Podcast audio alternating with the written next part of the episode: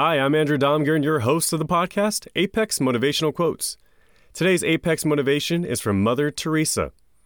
We all associate someone who is pure at heart and an epitome of absolute goodness to the likes of Mother Teresa. That's how we know her. All of her humanitarian efforts are incredible. She set up soup kitchens, a leper colony, orphanages, and a home for the dying destitute. She treated the lepers, educated the poorest of the poor, and fed the homeless. She treated them like her family. Here's her quote We think sometimes that poverty is only being hungry, naked, and homeless. The poverty of being unwanted, unloved, and uncared for is the greatest poverty. End quote.